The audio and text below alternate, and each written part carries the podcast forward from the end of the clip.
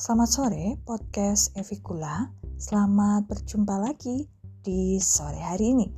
Saya akan membagikan curhatan saya tentang PPKM yang dijalani sejak tanggal 2 Juli sampai 2 Agustus hari ini.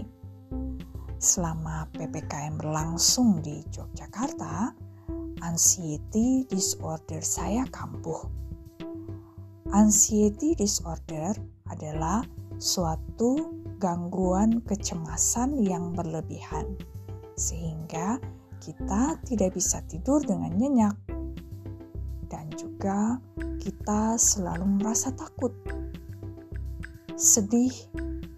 Pokoknya, sesuatu yang sulit untuk dijelaskan. Nah, saya mengalami itu selama masa PPKM yang saya kerjakan hanya tidur, makan, nonton YouTube, begitu seterusnya. Sama sekali tidak ada inisiatif untuk melakukan apa yang harus menjadi tanggung jawab saya, yaitu membaca dan menulis. Setiap kali saya membuka laptop, hmm, rasanya pengen mual-mual dan muntah.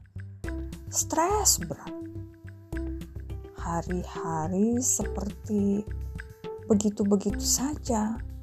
Hmm, apa ya yang membuat saya begitu? Tentu saja karena PPKM itu membawa informasi statistik, pandemi yang begitu tinggi, itu memberikan uh, suasana ketakutan dan pikiran-pikiran yang menghantui ya. Lalu saya kemudian tidak bisa berbuat apa hal-hal yang produktif seperti itu.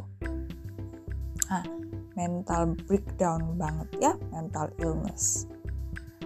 Lalu PPKM juga ya makannya dipesan lewat online begitu seterusnya.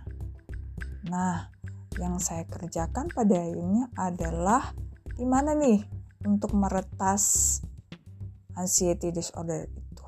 Kebetulan saya berutang satu tulisan. Dua sebenarnya. Hanya satu yang bisa diselesaikan. Nah, pada akhirnya saya menemukan ternyata menulis itu bisa membuat terapi bagi jiwa kita. Dan saya merasakan itu.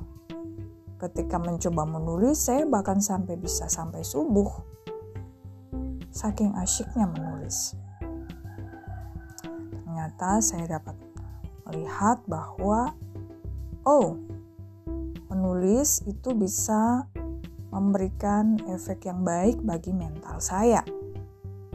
Seperti yang dikatakan oleh Caroline Ellis seorang profesor ilmu komunikasi, dalam berbagai tulisannya tentang autoetnografi. Nah, autoetnografi adalah salah satu pendekatan dalam penulisan yang menuliskan tentang pengalaman pribadi. Tentang apa saja? Apa yang kita rasakan, apa yang kita lihat, dan apa yang kita alami auto etnografi, auto etno etno artinya budaya. Nah, auto adalah diri pribadi. Nah, semoga pendekatan menulis auto etnografi ini bisa menjadi salah satu cara Anda untuk mengatasi kejenuhan dan kebosanan mental breakdown selama menjalani masa pandemi yang tidak tahu akan berakhir kapan ya. Oh, saya juga menikmati hmm, lagu-lagu dari BTS. Bangtan, yes, I'm ARMY. Um, arminya masih tipis-tipis.